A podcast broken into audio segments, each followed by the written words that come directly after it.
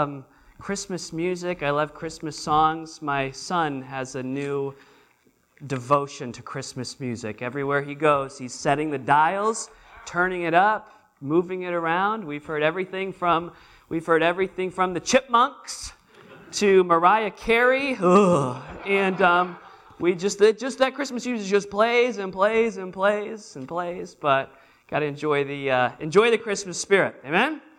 But it's all about what, the, what that group just sang Emmanuel. God is with us. And that's really the, been the theme of this series of messages. So take your Bibles, and once again, for week number three, go to the Gospel of John, chapter number one. We'll be in John's Gospel, chapter number one. And as you turn there, remember our theme verse is verse number 14. So, some years as we look at Christmas, we really focus in on the events of the birth of Christ. And in fact, the Gospel of Matthew and the Gospel of Luke, they introduce us to Jesus as through the genealogies, through the prophecies and genealogies. Then they introduce us to the characters of the Christmas story. And they focus on the events and the circumstances, circumstances, which is wonderful. The Gospel of John introduces Jesus not in the manger and not in a genealogy, but in his eternal genealogy, the only begotten of the Father, the eternal one. And so this Christmas season, we've been focusing on this identity of Jesus and particularly the glory of Jesus. So let's read our theme verse together, John 1 and verse number 14. If you'd read that verse with me out loud together, begin. And the Word was made flesh and dwelt among us, and we beheld his glory. Could you say that line again? Ready? And we beheld. Wow, once more. And we beheld his glory. The glory as of the only begotten of the Father, full of grace and truth. We've talked about glory, and remember, our first week we spoke about what glory is. And glory is what we experience. It's, it's better experienced than it is explained. It's, it's like when we walk outside on a beautiful day and see a sunrise, or we look at the sunset, or we're overwhelmed by a mountain's majesty. We just soak it all in and we enjoy and we bask in the glory. And we're reminded that when we look at Jesus, when we study Jesus for who he is, he is all glorious and he is wonder. And so then we looked at, we're looking at some specific aspects of it. And so last week we looked at, we beheld his love. We looked at the heart of God for us. And that God displayed in the person of Jesus, Jesus is God in the flesh, Emmanuel, that when we see Jesus, we behold the glory of the love of God. Now, if love is what God feels for us, then today, as we look at grace, grace is that love in action. Grace is love demonstrated.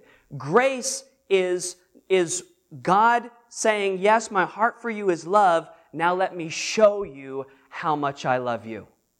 Isn't that what uh, Christmas is an experience for our families as we lavish with gifts? And, and I know there's some of you out there like, well, I don't want to spoil my kids on Christmas, so they get a book and a piece of fruit. And I don't know if anybody out there is like that, but um, you guys over there, all right?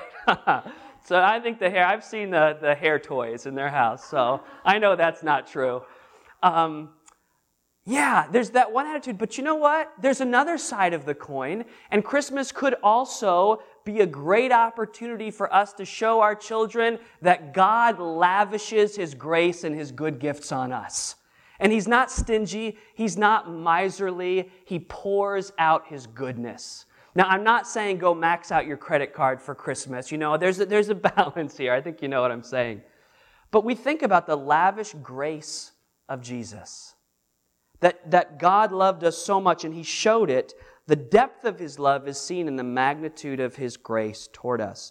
And so that's what I want to focus on for a few minutes this morning. You notice there in our theme verse, it said that he was full of grace and truth. Let's pray. We'll ask God to help us as we look at this topic this morning. Lord, we thank you so much for what we've just spoken about, Lord, your great love. Lord, we thank you for your abundant grace. And so I pray that in the next few minutes as we study the scriptures, Lord, I just pray that our hearts and our minds would be open. Lord, I pray that it would be you who meets with us this morning in a real and in a special way. I pray that each person would receive exactly what you intend for them this morning from your word. So help us to be free of distraction. Help us to be completely focused on the word of God. It's in Jesus' name we pray. Amen.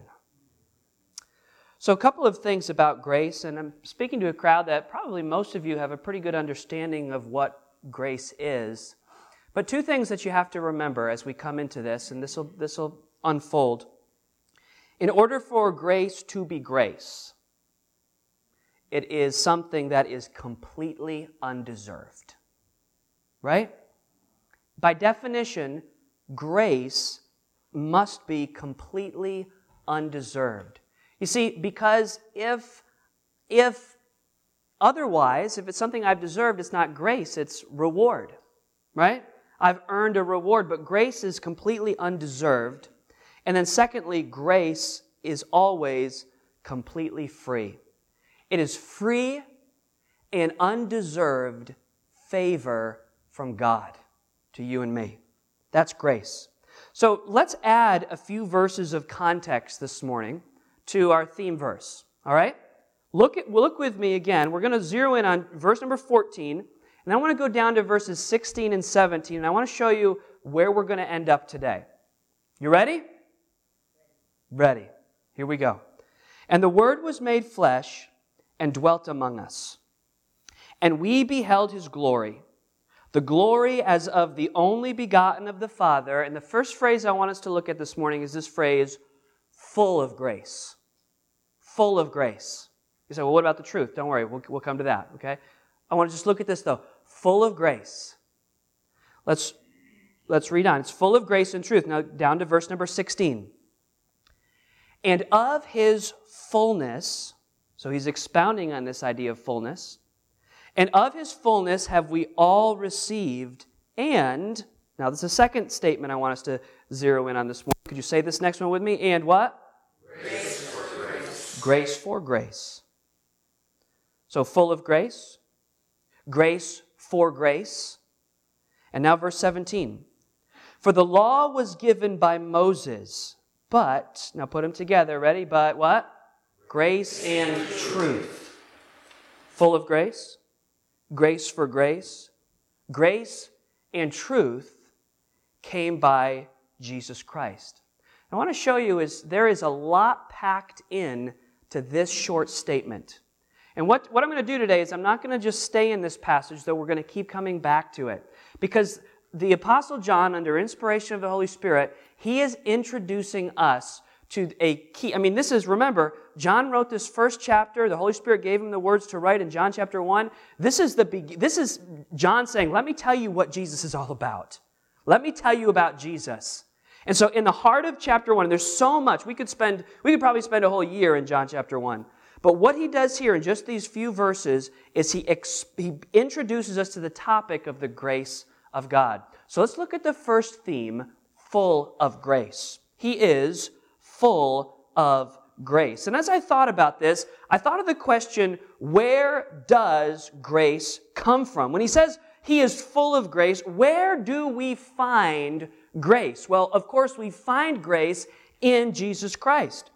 Think about what we read in verse number 17. The law was given by Moses, but grace and truth came by Jesus Christ. Where did grace come from?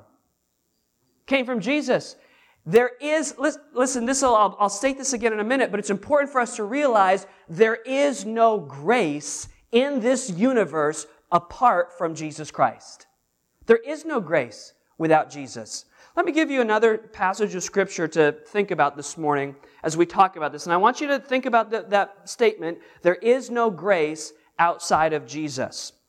In fact, before we get to Colossians, in fact, I mentioned this a few weeks ago, the operating system of this world is not a system of grace, is it? Where do you find grace? Outside of the Lord Jesus Christ?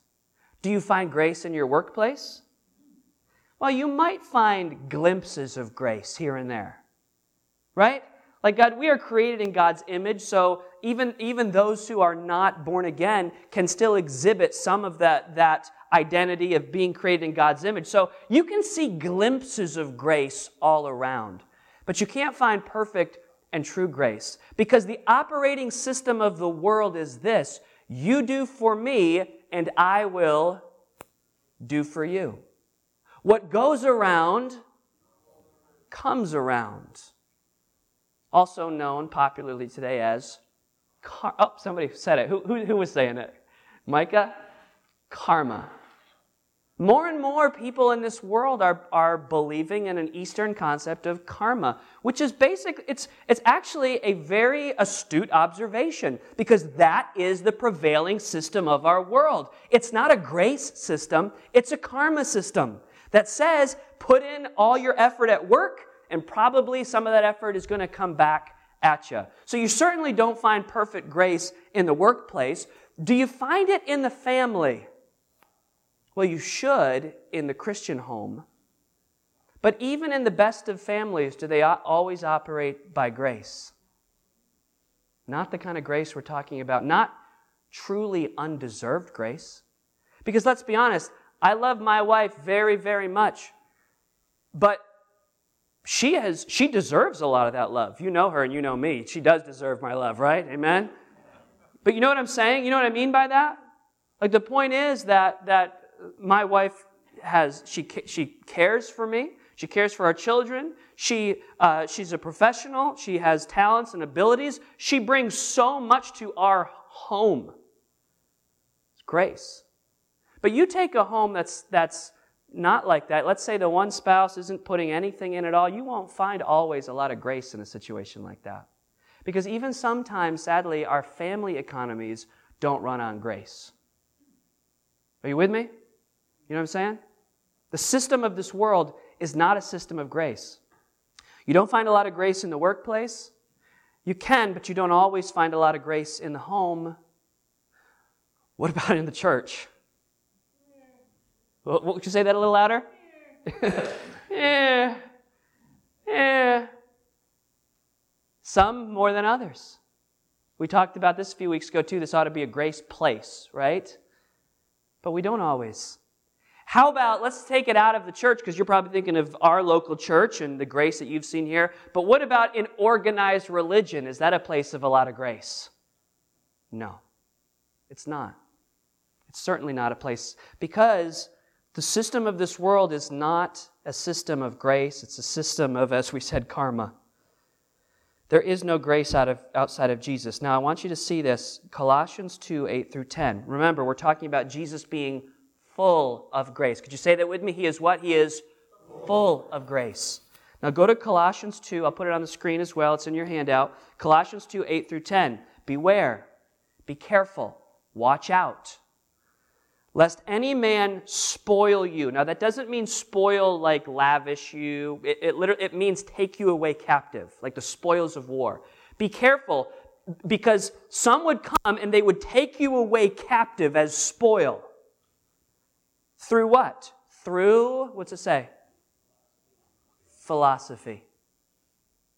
Religious philosophy, spiritual philosophy. We live in a very philosophical day and age. And, and, the script, and when the script, this scripture was written in the Greek culture, a very philosophical age, he says, Be careful, beware, because you can be led into captivity by philosophy and vain deceit, but not just philosophy and vain deceit, but then after the what? Tradition of men. Would you agree with me that, in a sense, when we look at this verse, in a sense, we're saying worldly philosophies are dangerous and traditional religion can be dangerous? Because in this, in this passage, he's speaking to Gentiles who are caught up in philosophy, and he's speaking to Jewish people who are caught up in the traditions of their religion. And he says, You need to be careful. Now, that doesn't mean all tradition is bad. We're putting it in its context here. There's some biblical tradition, but we're talking about man made religious tradition. He says, You be careful of that. Because the world wants to take you and pull you away from Christ and get you caught up in their philosophies and in their traditions, but not after Christ. After the rudiments of the world. That idea of rudiments, that's the basic principles, like what we were just talking about. But now look at the contrast in verse number 9. For in him, in who? In Jesus dwells all the, there it is again, the what? The fullness of the Godhead bodily. Verse number 10 and ye are, what's it say? Complete in Him. You're complete in Him. You don't need to go after this philosophy. You don't need to go after this tradition. You don't need to go after this experience because you have all of Jesus and He is full of grace. And if you're a believer, you are full of Him. He is full of grace. Let's say more about that. So catch this now. There is no grace outside of Jesus. Complete grace, as we just read, dwells in Jesus. And now I'm going to give you this last statement, and we'll look at another passage to back it up. But can I give you this this morning? There is only grace in Jesus. There is only grace in Jesus. You say, whoa, whoa, whoa, whoa, whoa, wait a minute, Ethan. Isn't there righteousness? Isn't there justice in Jesus? Yes, that is absolutely true. But, but friends, if you are in Jesus, what do you receive? Grace and only grace. Because when you are in Him, even when He corrects you and even when He corrects me, He's doing it out of His love and His grace. In Christ, if you are a believer and you are in Christ, there is only grace in Him. You say, is that theologically accurate? Well, I better back it up with some scripture. Would you say amen? So look at, look at 2 Corinthians chapter 1. I've got that on your handout as well. We're thinking about this fullness of grace. Now, this is speaking to a church that had messed up a lot of things. And Paul is writing to the Corinthians who he had to straighten them out. But he wants them to know that even when he was correcting them, even when he was rebuking them, that God was for them. Look at verse number 19. For the Son of God, Jesus Christ, who was preached among you by us. Skip down a little bit. It says he was, it was not yea and nay. In other words, when you heard about Jesus and his attitude for you, his attitude for you wasn't, yes, but no. His attitude wasn't yes and no, but in him was what? Yea. Or we can say it, yes, yes, yes. Verse 20. For all the promises of God in him are, and in him, come on now, and in him, amen. amen. In him, amen, unto the glory of God by us. The Greek there, you can turn that around, and basically what that say, says is this the promises of God in him are yes, and to the glory of God we all say, Amen. Amen. Grace tells me that God is for me. That God is for me. Why? Because I'm good? No, because I am in Christ. I am in Christ, and He is full of grace. He is full of grace. So, so get this. The Father is pleased with the Son, the Son is pleased with the Father, right? Jesus is full of grace. He is, he, we talked about this last night, the, last week, the only begotten in the bosom of the Father, that there's this oneness with Father and Son. The, the, the Father has only love for Christ. Christ has all of grace in him. If I'm a believer, I am in Christ. So the Father can only be pleased with me because of Christ. So even when he corrects me, it's because He is for me. He is full of grace. And that brings us to the second emphasis back in John's Gospel. Not only is He full of grace, but it says, We have received grace for grace. Of his fullness have all we received, and grace for grace. Now, if you do your devotions and you read through this, you might just kind of skip over that. And grace for grace, and grace for grace, and grace for grace. But stop. Every word is intentionally put there by the Holy Spirit. You believe that? That every word is there for a reason. So think about this. What he's saying here is not simply that God gives us some grace. The picture is this just when you think you're running out of grace, what is there? Oh, look, there's more grace. There's more grace.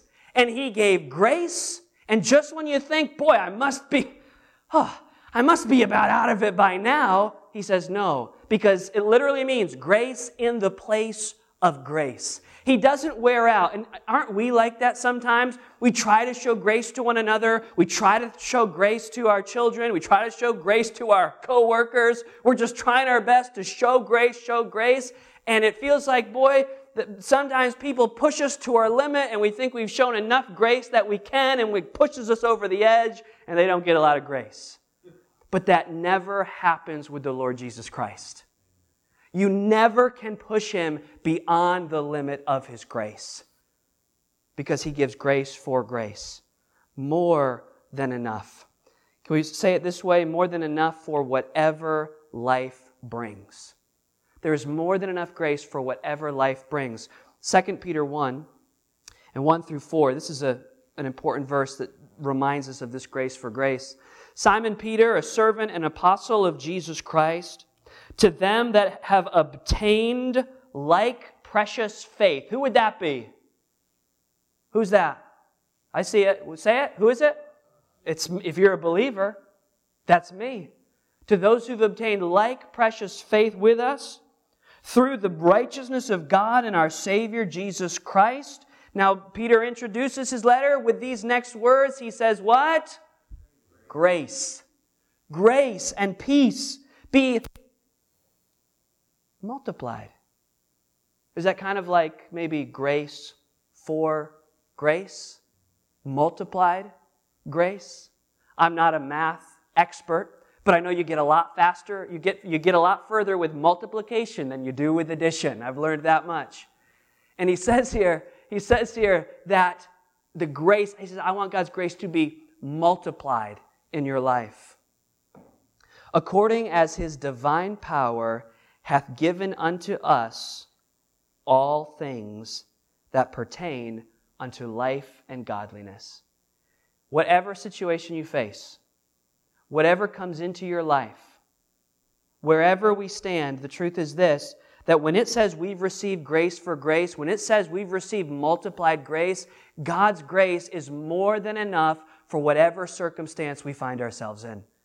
All things that pertain unto life and godliness. And that comes through the knowledge of him that hath called us unto glory and virtue, whereby are given unto us exceeding great and precious promises. There's another word that talks about abundance. It's not just that he gives us great promises. They're not just, I love this. He doesn't just give us promises, but he gives us precious promises. But they're not just precious promises, they are great and precious promises. You know where I'm going next, right? And they're not just great and precious promises, but we can say nothing else, but they are, hang on now, exceeding great and precious promises. Why? Because he gives, say it with me, grace for grace. Grace for grace. That ye might be partakers of the divine nature, having escaped the corruption that is in the world through lust. God's grace, we've received enough grace, enough grace for anything we could face in life. But not only that, we've received enough grace to cover our sin. Are you thankful for that? Enough grace to cover our sin. There's more words that talk about an abundance of grace that are found in Romans chapter 5. More, Romans chapter 5, this has some other parallels about the law that we saw in, in John 1 as well. But look what it says. Moreover, the law entered that the offense might abound. The law entered that the offense might abound. That's interesting, isn't it? The law entered that the offense might abound. That means this the more you know the law of God, the guiltier you look, the guiltier you feel, the more offensive we become. The more you know right from wrong, the more you realize which side of the equation are you usually on? The wrong side. The law entered that the offense might abound. But where sin abounded, grace did. Come on now, what? Much more abound. I'll have to do it again. There wasn't just grace, but it abounded. And it didn't just abound more, but it abounded much more. Listen, there's so many people, they fall into that trap, and I'll, I'll wrap up with this in just a few minutes, but they fall into that trap. Remember what with the scripture we read earlier? Don't be deceived, don't be drawn away. There's people that think, well, I've just sinned too much. I've sinned too much for the grace of God. And I've met many people that say, well, you know what? I would come to church, I would read my Bible, I would do those things, but I need to, I need to straighten out some areas in my life first. How many of you had anybody say that? Or maybe you've said that before. That I just need to, I just need to get this right and that right, and then I'll, I'll, I'll come to church. Or then I'll live the Christian life. Well, if that's your mentality, you've missed the point of Christianity altogether. Because the point is this, the more you do try to get things right in your life, the more you'll realize how wrong you are. And that's when you realize I need grace. And I don't just need a little grace, I need a lot of grace. And I just don't need a lot of grace, but I need much more, lots so, tons of grace. I need it. Because where sin abounded, grace did much more abound. And by the way, Christian, that is not just for the moment that you trusted Christ as your Savior. God's grace is still here to cover your sin today. And if you've begun to wander or you've strayed a little bit off the path, it's not law that you need, it's the grace of God that you need. To rem- well, how do you know? Because that's the next enough here. It's more than enough for whatever life brings. It's more than enough to cover my sin, but then it's enough to set me free.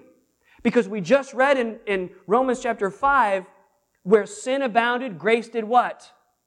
Much more abound. And then some people might have this cavalier attitude.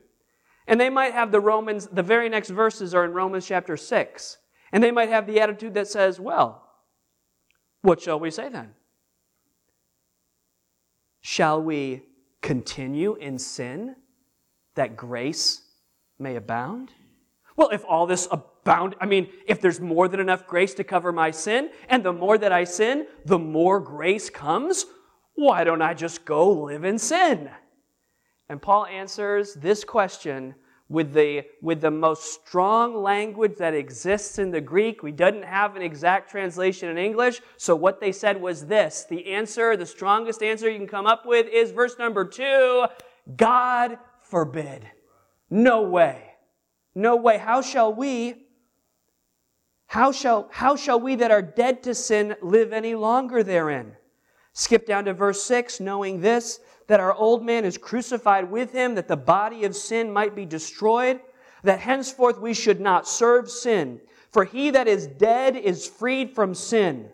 Now, if we be dead with Christ, we believe that we shall also live with him, knowing that Christ, being raised from the dead, dieth no more death hath no more dominion over him. What is the point? The point is, yes, there's abounding grace to cover my sin, but then when I do sin, it's the grace of God that's going to give me victory over it. It's the grace of God that's going to change and transform my life. It's the grace of God that's going to set me free from habits, addictions. It's the grace of God that's going to set me free from attitudes like anger and wrath. It's going to be, it's not more law, it's more grace that I need to set me free. It's the grace of God. And we have not received some grace. We've received in Christ a full grace and grace for grace. Which then brings us to the last emphasis of the passage. So, thinking back, remember we said we're looking at the idea that Jesus was full of grace and truth, that we have received grace for grace. And then verse 17 says this For the law was given by Moses, but now he links these two things together grace and what? Truth. Grace and truth. You see, what, what is this idea, grace and truth? Everything we've just spoken about so far, the grace of God, the abundant, abounding, matchless grace of God displayed in, in that manger and displayed in the life of Christ, it sounds too good to be true, doesn't it? In fact, we have a word for that. It's called the word gospel, which means good news, almost too good to be true. But the scriptures want to remind us that this grace that is promised, this undeserved, unlimited favor that God wants to bestow on us, we can count on it because Jesus is not just full of grace, but he is full of truth. He is truth. It's Christ did not just speak the truth, he didn't just tell the truth, but he is the truth. Jesus is the truth. As you think about truth, the song that was sung by the group talked about into the chaos you came. And we live in this world system of karma. Our cosmologists tell us that we began in chaos and the universe exists as some sense of order that came from chaos. But the fact is this it's only truth, real truth, that can bring certainty to confusion. It's only real truth that can bring order to chaos. Does the world seem a little chaotic sometimes? Just turn on your favorite news station and chaos is all around us, uncertainty is all around us. And truth brings meaning to the cosmos, understanding who I am, where I'm going, what my purpose is. And that's why Jesus could say, and this is also in John's Gospel, in John 14, 6, Jesus saith unto him, I am the way, the truth, and the life. Grace that is full, grace that is abounding, but grace that is oh so true. You can count on it.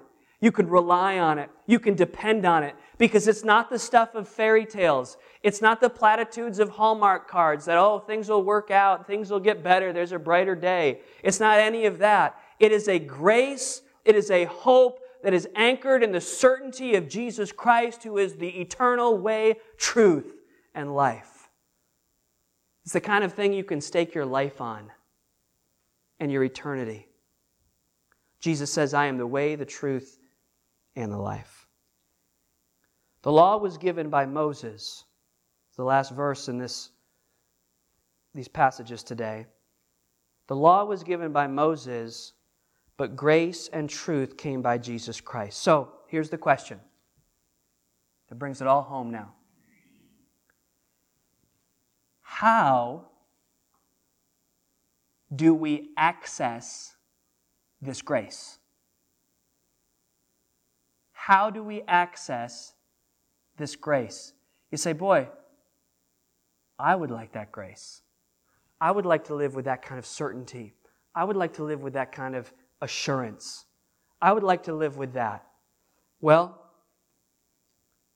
for all of history, and you can study this thread through the scriptures, but you, this morning you have to take my word for it, but you can do a whole study on this. But throughout all of history, men have found two ways to approach God.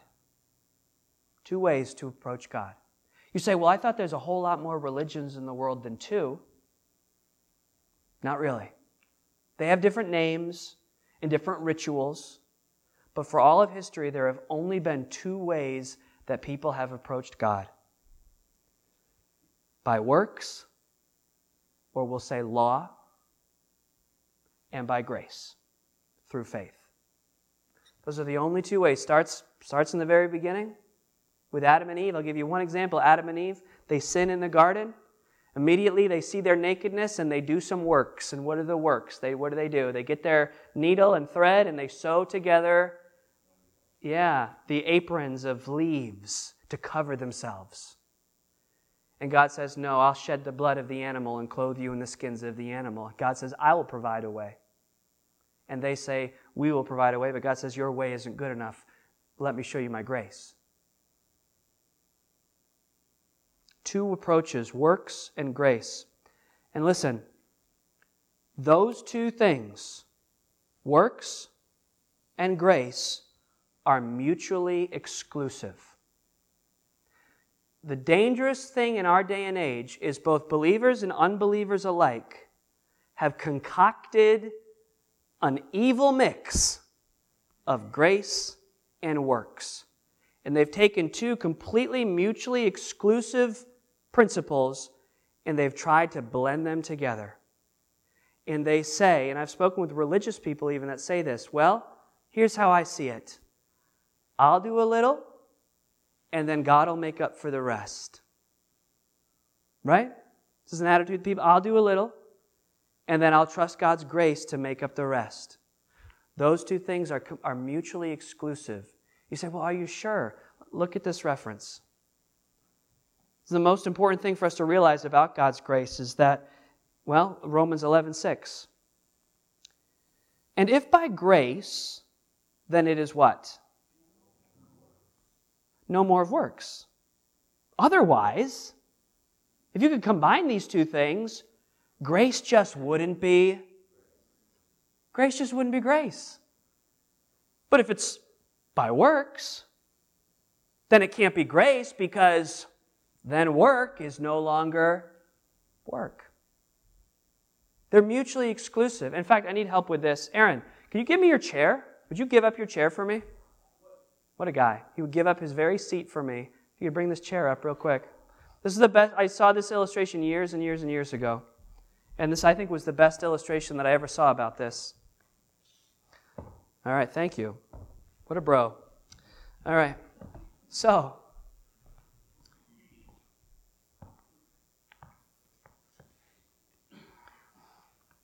what am I doing right now? You guys are sharp. What am I doing right now? I'm sitting. I'm going to make a, a quick adjustment. You ready? What am I doing right now? Okay, so we've got this down so far. Ready?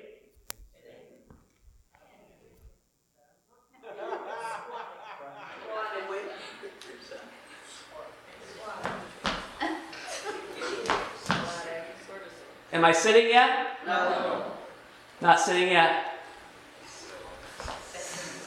Why? Because they're mutually exclusive. You cannot be sitting and standing. That's what the. Go ahead, put that, uh, that Romans verse up one more time. This is the point. If it's by grace, then it can't be by works, because by definition, by definition, if I'm standing, I sure can't be. And if I'm sitting, I sure can't be, because they're mutually exclusive. They don't exist at the same time. This is law and grace. This is, this is works and faith. It can't be both. It can't be combined. There's no sit stand mode in this. It is what it is. But there's a lot of people that their approach to God is they're somewhere, they, they think they're here. They're like, well, I'm, I'm well, oh, maybe there's leaning. We could do leaning, right? A little bit, but even then, you're not standing if you're leaning, right? It's one or the other. And, and the message of the message of religion has been you stand on your own two feet and prove to God, you stand on your own two feet by works and prove to God how worthy you are of His love. And that plays out in the karma system of our day. Prove to God that you're religious enough. Prove to God that you're good enough. Or let's say you've already become a Christian, you've trusted Christ by faith at the beginning, you fall into this trap as you struggle through your Christian life. And you say, hey, you stand up. Stand up and, and, and prove what you can do for Jesus now that you're a believer. But Jesus says, listen, you can't be standing and sitting at the same time. You can't be earning and trusting at the same time. It's one or the other. We're either trusting His grace or we're earning by our own efforts. So the question is for you, and the question is for me where are you this morning? The whole point of John's God, the whole point of the manger is that grace came. What we need came in Jesus. That's the whole point of all of this a full grace, an abounding grace. So, where are you? First off, if, you, if there has never been a time in your life where you have received Jesus Christ as your personal Savior, you need to make that decision. You cannot earn your salvation and receive your salvation at the same time. The Bible says that we are saved by laying aside our own efforts and trusting in Christ alone. That His death and His resurrection, His grace, is my only hope for salvation. Has there been a time in your life? And it doesn't matter, you say, well, I go to church, or I was baptized, or I took communion, I did earning, earning, earning, earning, earning, earning, standing, standing, standing, standing. Has there ever been a time in your life where you repented of your way and said, Jesus, I am only trusting you now? I'm only trusting you. If that has never happened in your life, make that decision right now. Right now, whether you're in the room with us or if you're watching on the video today, if you've never received Christ by faith, do that today. Say, Ethan, how do I do it? You, it's really just a matter of your heart, transferring your trust. I no longer trust myself. I trust in you, Jesus.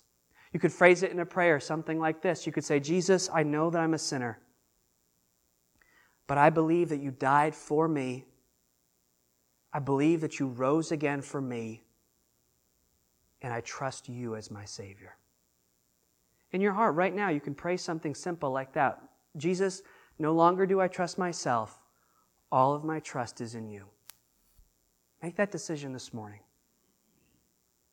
But what about those who are believers? What about those you have? You did. There was a time in your life where you received Christ by faith.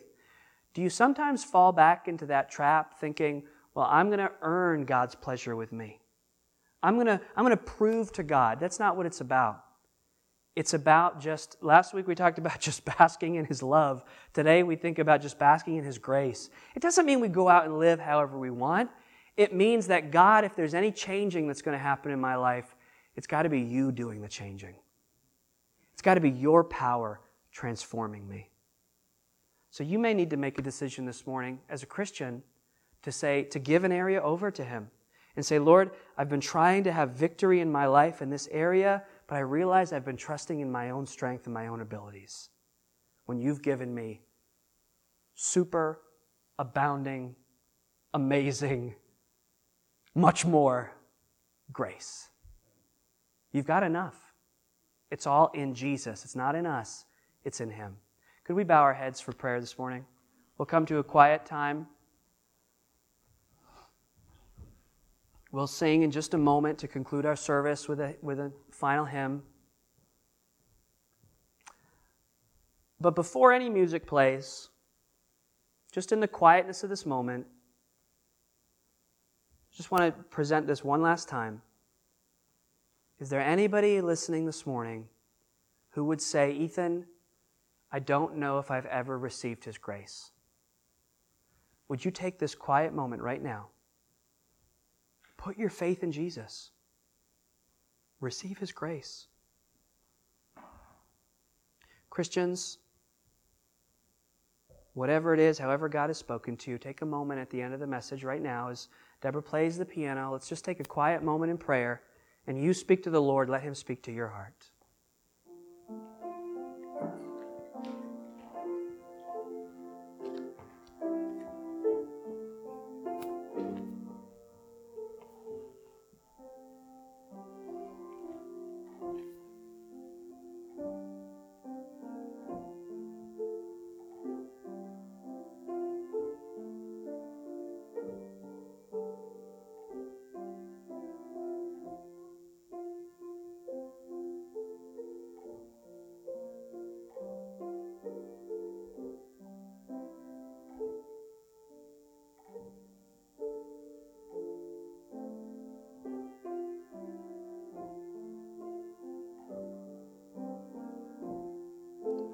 We thank you so much for the great grace that you showed us when you came.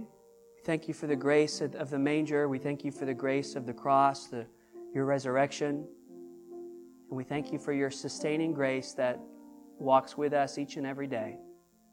Help us to walk in that grace. In Jesus' name I pray. Amen.